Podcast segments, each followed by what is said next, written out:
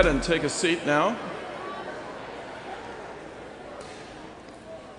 I want to simply add to what Drew has already said. Uh, this last fall, my wife was a member of a team of people from Bel Air who had the privilege of traveling to Medellin and uh, being at the seminary and being with you for 10 days or so. And uh, Susie came home with glowing stories of what a joyous and wonderful time they had and uh, how wonderful it was to be in fellowship with Elizabeth and with Don and the students and the staff in that place. So, as you come to give us the message, let me just uh, ask the Lord to bless you as you bring his message to us. Shall we pray for a minute? Our Lord, we thank you so much for the way that you bind us together across all of the boundaries of our world. You unite us in Christ. We thank you this morning, Lord, for our sister Elizabeth. Give her your Holy Spirit. Speak to her and through her and to us, Lord. Make our hearts and minds receptive to the word you have for us, for we ask in Jesus' name. Amen. Good morning. As we were just invited to remember and saw that video showing the marvelous things the Lord has done in this church recently, it is very apt that we hear the invitation of Psalm 145 to praise our God. So join me in reading Psalm 145. I will extol you, my God and King, and bless your name forever and ever. Every day I will bless you and praise your name forever and ever. Great is the Lord and greatly to be praised. His greatness is unsearchable. One generation shall laud your works to another and shall declare your mighty acts. On the glorious splendor of your majesty, on your wondrous works, I will meditate. The might of your awesome deeds shall be proclaimed, and I will declare your greatness. They shall celebrate the fame of your abundant goodness and shall sing aloud on your righteousness. The Lord is gracious and merciful, slow to anger, and abounding in steadfast love. The Lord is good to all, and his compassion is over all that he has made. All your works shall give thanks to you, O Lord, and all your faithful shall bless you. They shall speak of the glory of your kingdom and tell of your power to make known to all your to all excuse me to make known to all people your mighty deeds and the glorious splendor of your kingdom.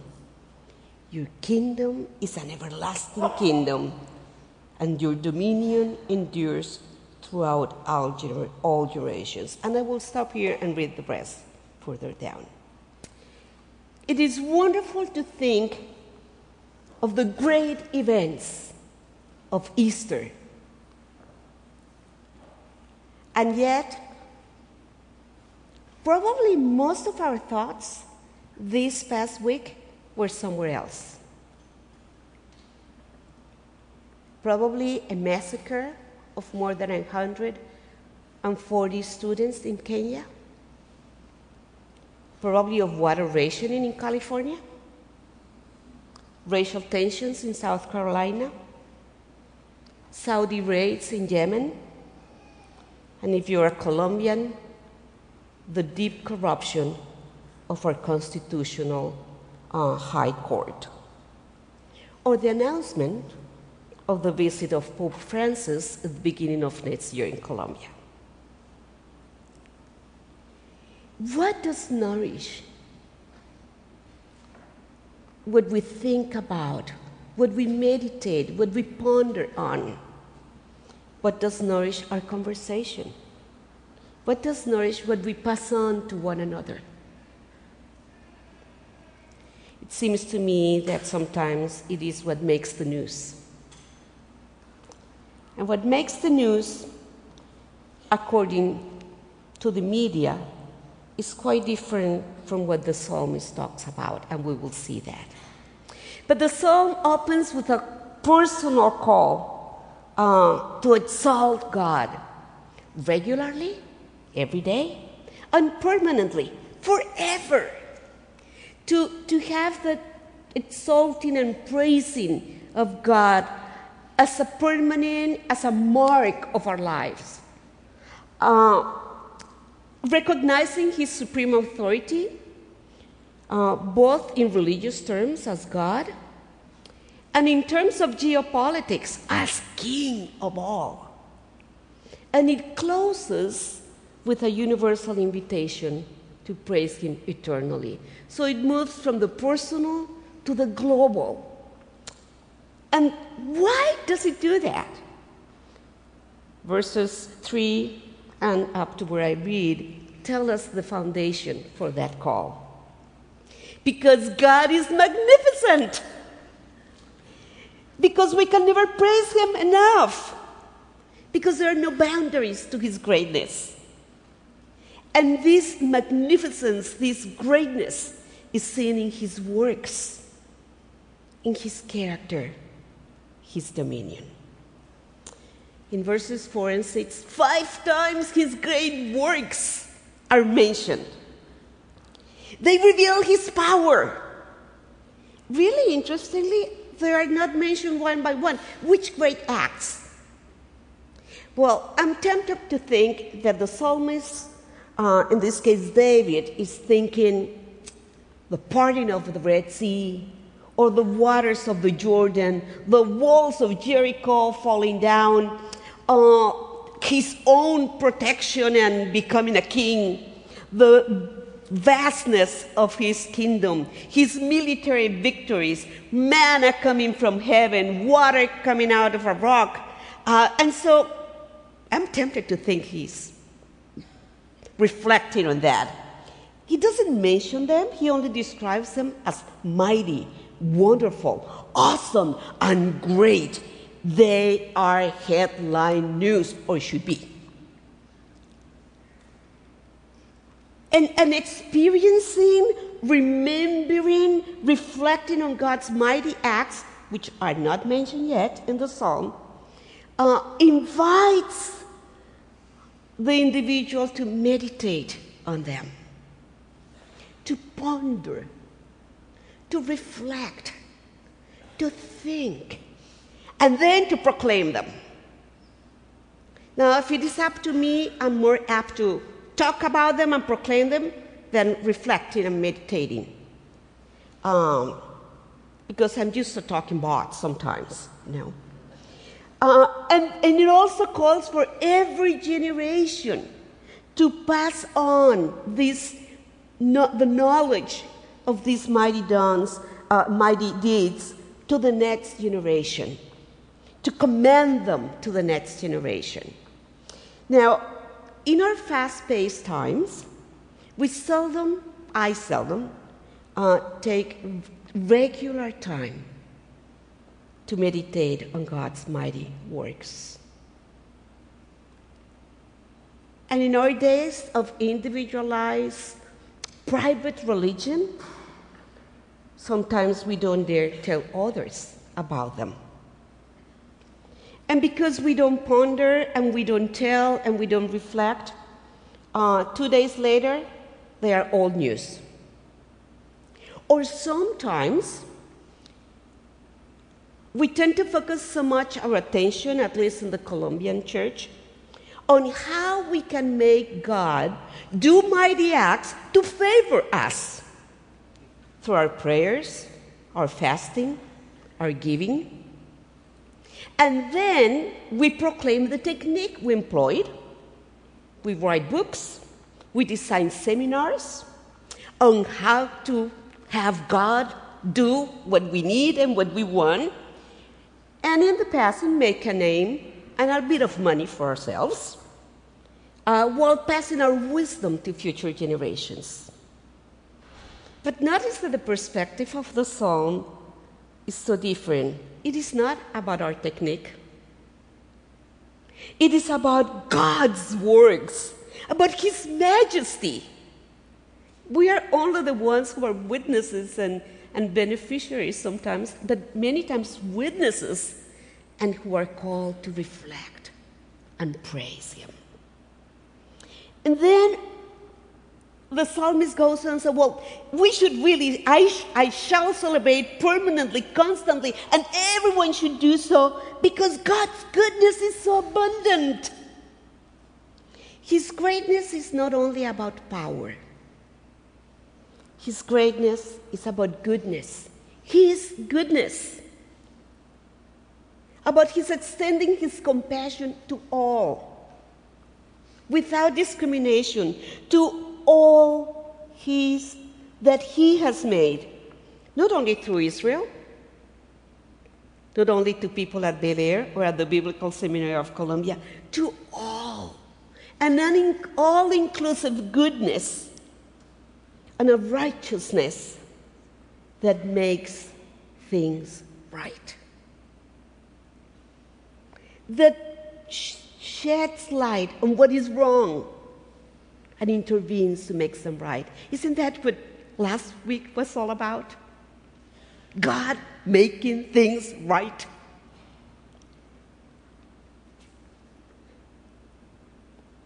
But then he goes on beyond that. He does that because he is a glorious king. And, and his words speak of His majesty, of His might, of His everlasting kingdom. See, God's works move people to proclaim His supreme and eternal dominion. His reign is not diminished by a massacre in Kenya. It's not obliterated but the dreadfulness of human trafficking. It is not done away with, but the turmoil each generation faces and struggles with. In other words, God is not voted out of office.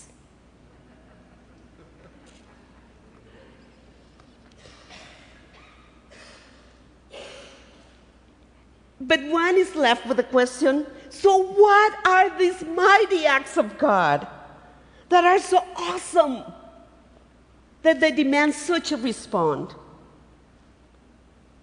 And as I mentioned, I have my selection of mighty acts that I would think David was thinking about. But let's read what the psalm says. And I'm starting in the second half of verse 13. The Lord is faithful in all his words and gracious in all his deeds. The Lord upholds all who are falling and raises up all who are bowed down. The eyes of all look to you, and you give them their food in due season. You open your hand satisfying the desire of every living thing. For the Lord is just in all his ways and kind in all his doings. The Lord is near to all who call on him, to all who call him in truth. He fulfills the desire of all who fear him. He hears their cry and saves them. The Lord watches over all who love him, but all the wicked he will destroy. Now, that is truly a letdown.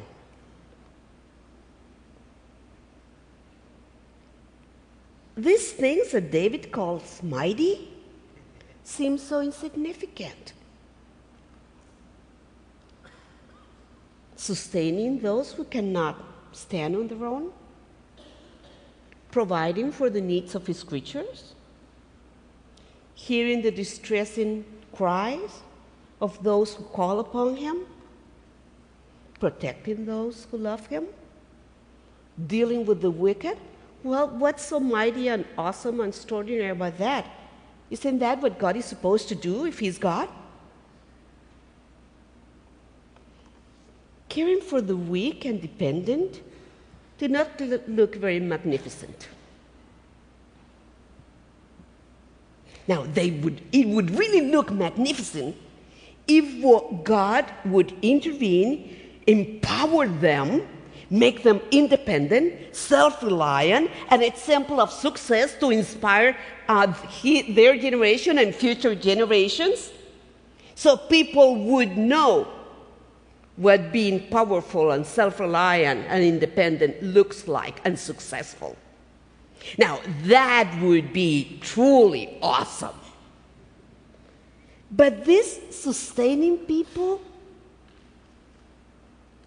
and not making them strong, but sustaining them, making them dependent on Him. Those who are bowed down, those who cannot stand on their own. Don't make them self sufficient so they didn't, wouldn't need to depend on Him. Do we call, call that mighty? It goes against the grain of our times. That doesn't make the news. But from God's perspective, His greatness, His righteousness, His sovereignty are not defined or measured by what we define as newsworthy acts of power and might. They are evident when a community of believers in rural Colombia, sustained by faith in Him, refuses to be intimidated by armed people who threaten to take their lands or take their lives. And they don't fight, they just pray, and God spares them. Or when a poor widow feeds her son and his college classmates, trusting that God will multiply the soup in her kettle or when a sole survivor of a massacre in Colombia ends up ministering in prison and sharing the gospel to those who attacked him. Or when a church surrounds its campus to pray in one voice, declaring its trust and dependence upon the Lord and looking down on a valley that desperately needs him and goes out and serves thousands of anonymous people. That doesn't make the news. It should make the news, but in the kingdom of God, in the newspapers in heaven, it sure makes the news. It is headlines news. It is reason for dancing and celebrating that the weak, the needy, those who love the Lord and trust in Him, in many different ways express their dependence and live because He lives and not on their own power and strength. See, these Psalms invite us to recognize His daily presence and care in the midst of brokenness, need, weakness, and even the presence of wickedness. To live in expectation of His glorious and righteous judgment upon the wicked of which Easter is the first installment. And in faithful celebration and proclamation of his works, his little, insignificant, mighty works. In celebration of his goodness and righteousness, and in celebration of his kingdom.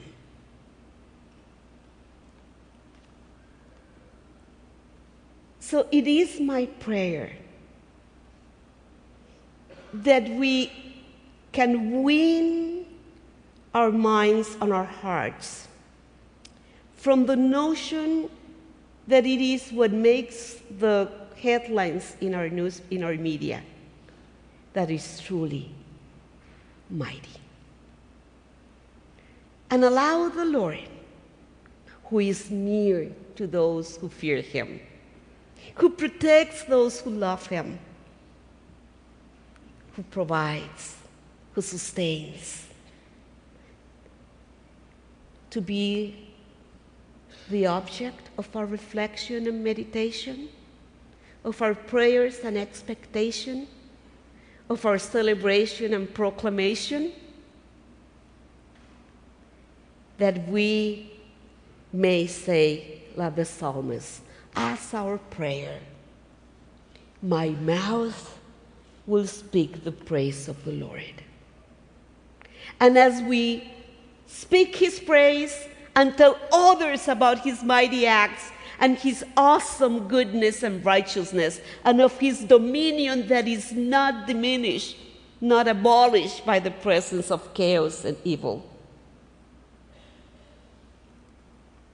Declare our desire and expectation that all flesh will bless his holy name forever and ever. Amen.